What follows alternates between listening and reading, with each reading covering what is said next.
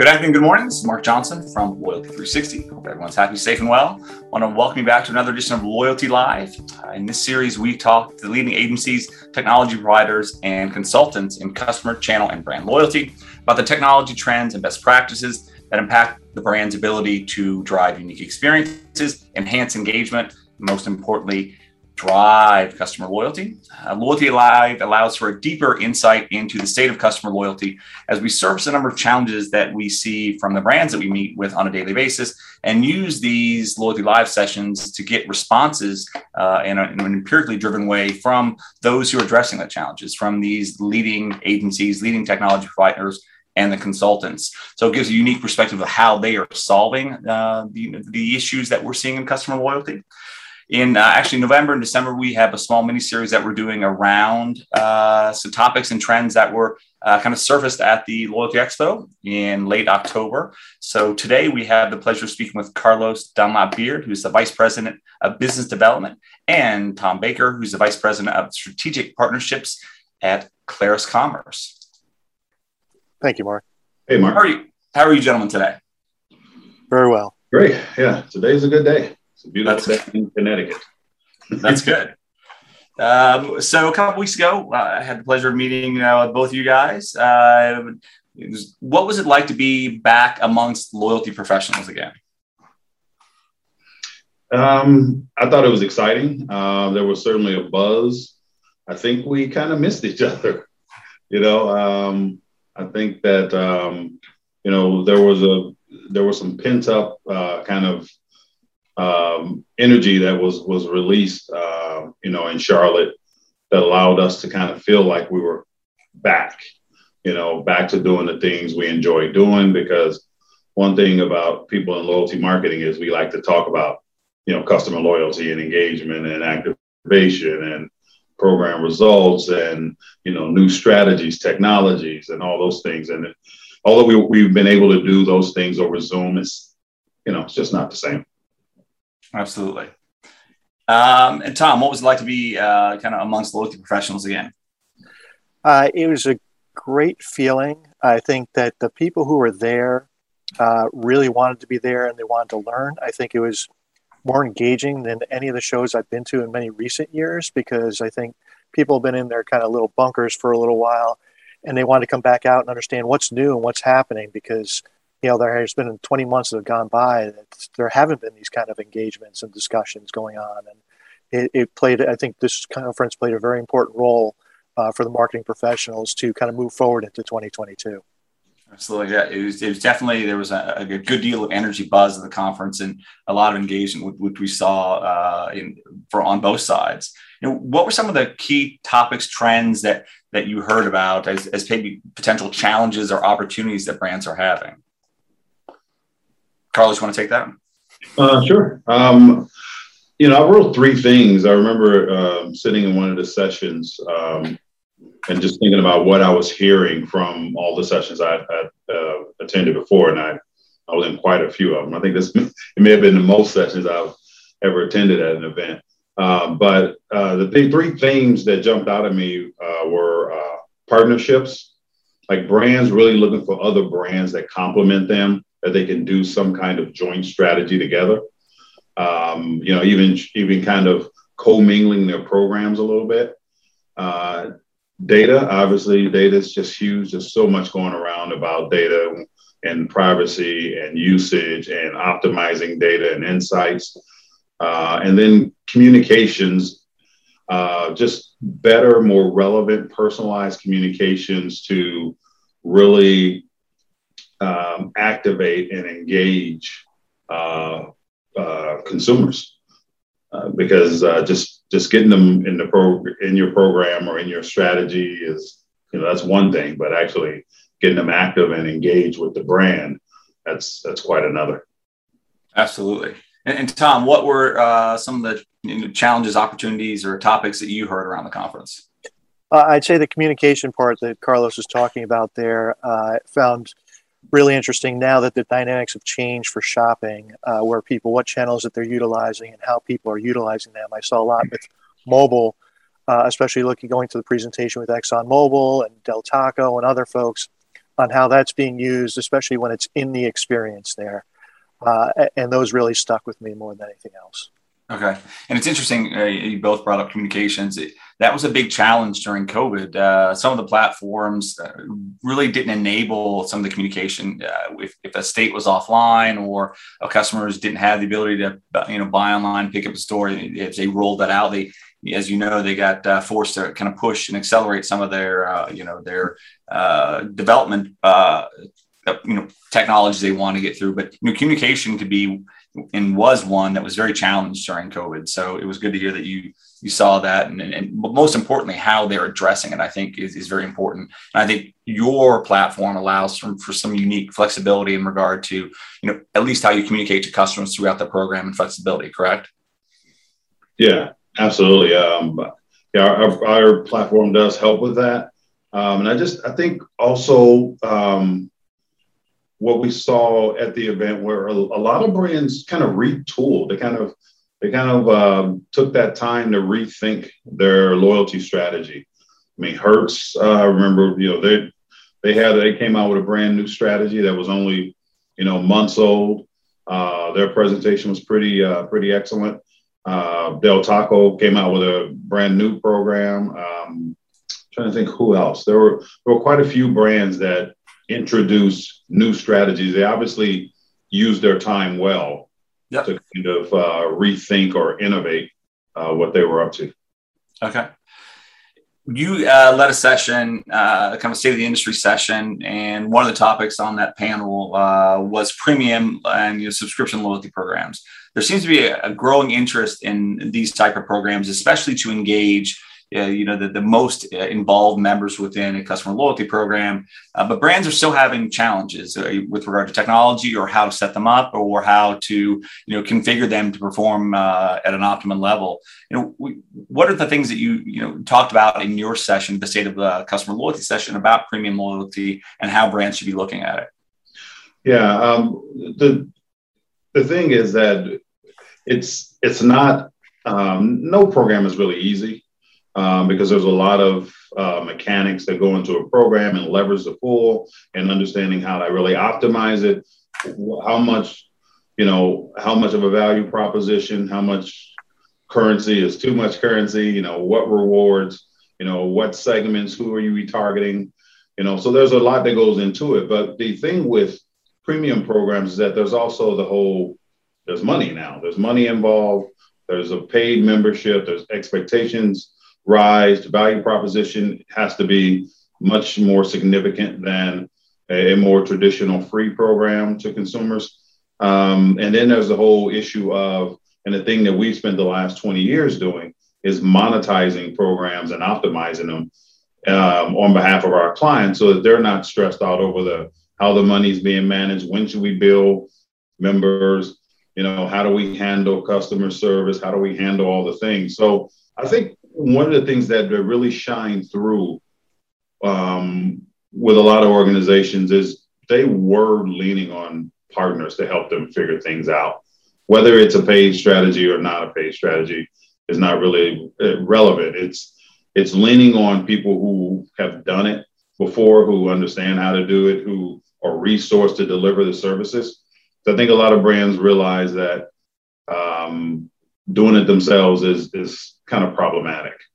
Um, and and there was definitely a resource crunch. I mean, the whole uh, great resignation that's going on now with with uh, employees resigning and, and, finding new opportunities and uh, and the and the um, and the fact that they're you know finding new resources and replacing them is, is difficult. So leaning on partners uh, is, is what is what they found to help them alleviate those those resource concerns. Okay, there seemed to be a, a good deal of interest uh, in your session. And as I, as always, you were very engaged with a, a, number of people in the audience. You know, what were they asking you after your session? Were there specific questions that uh, they were kind of bringing to you after after hearing about the state of uh, customer loyalty with regard to premium programs?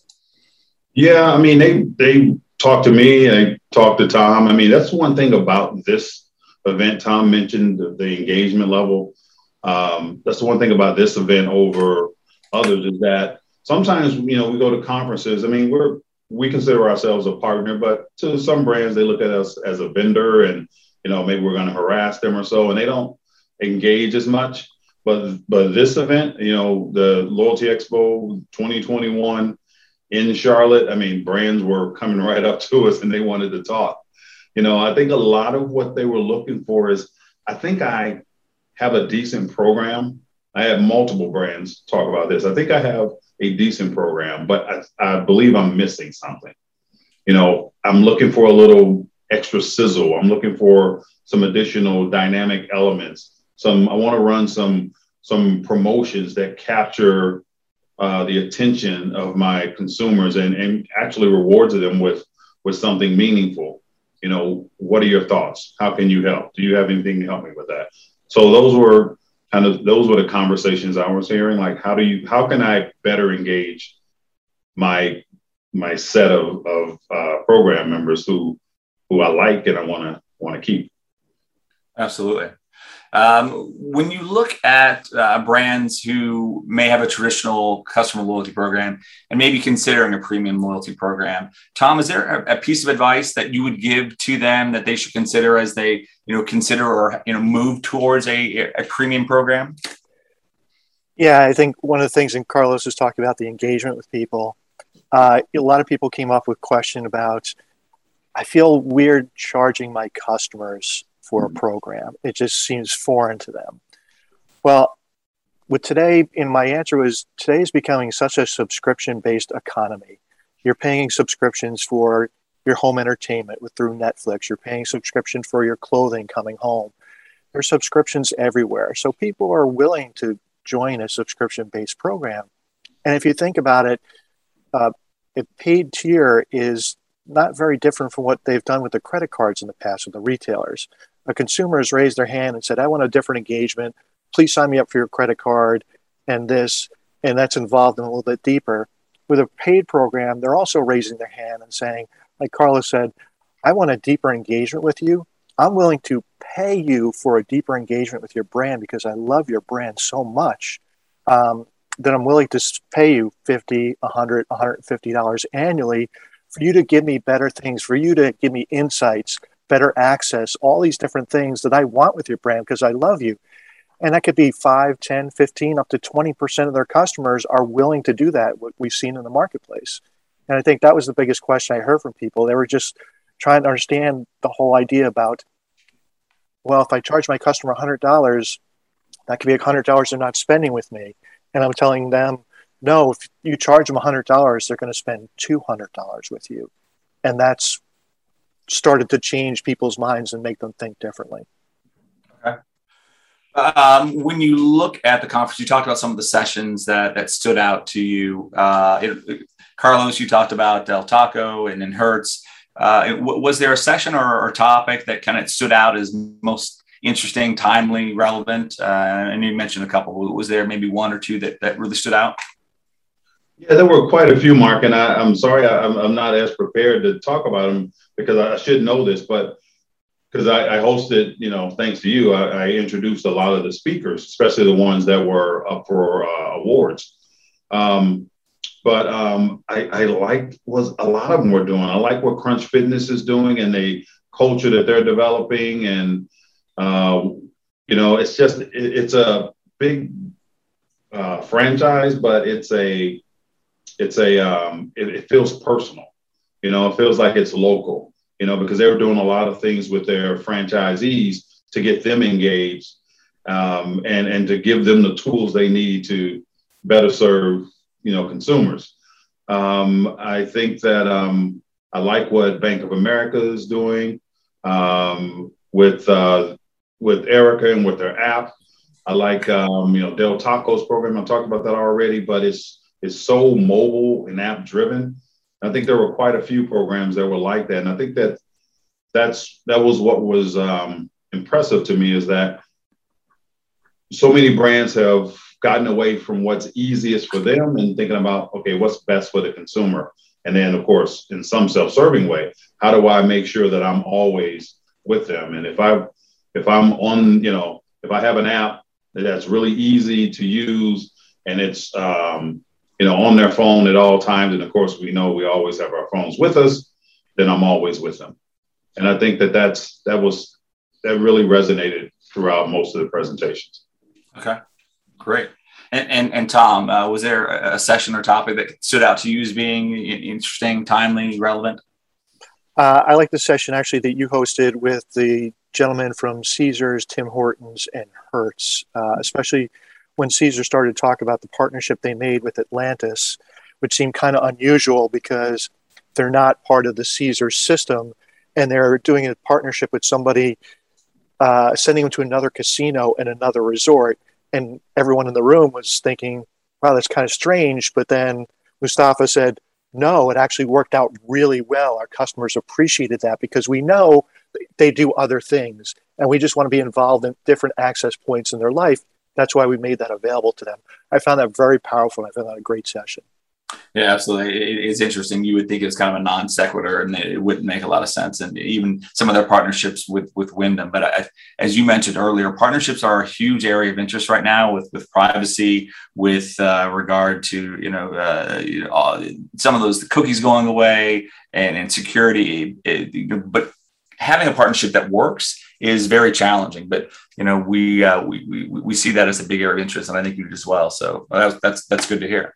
Yeah, actually, the uh, you know the announcement like this week with between Nike and Dick's Sporting Goods, and you saw Sephora uh, and Kohl's, and now they're joining up loyalty programs, so you can cross redeem with these programs. You know, seeing things like that, that's going to be a trend, and those are just extensions of partnerships right now.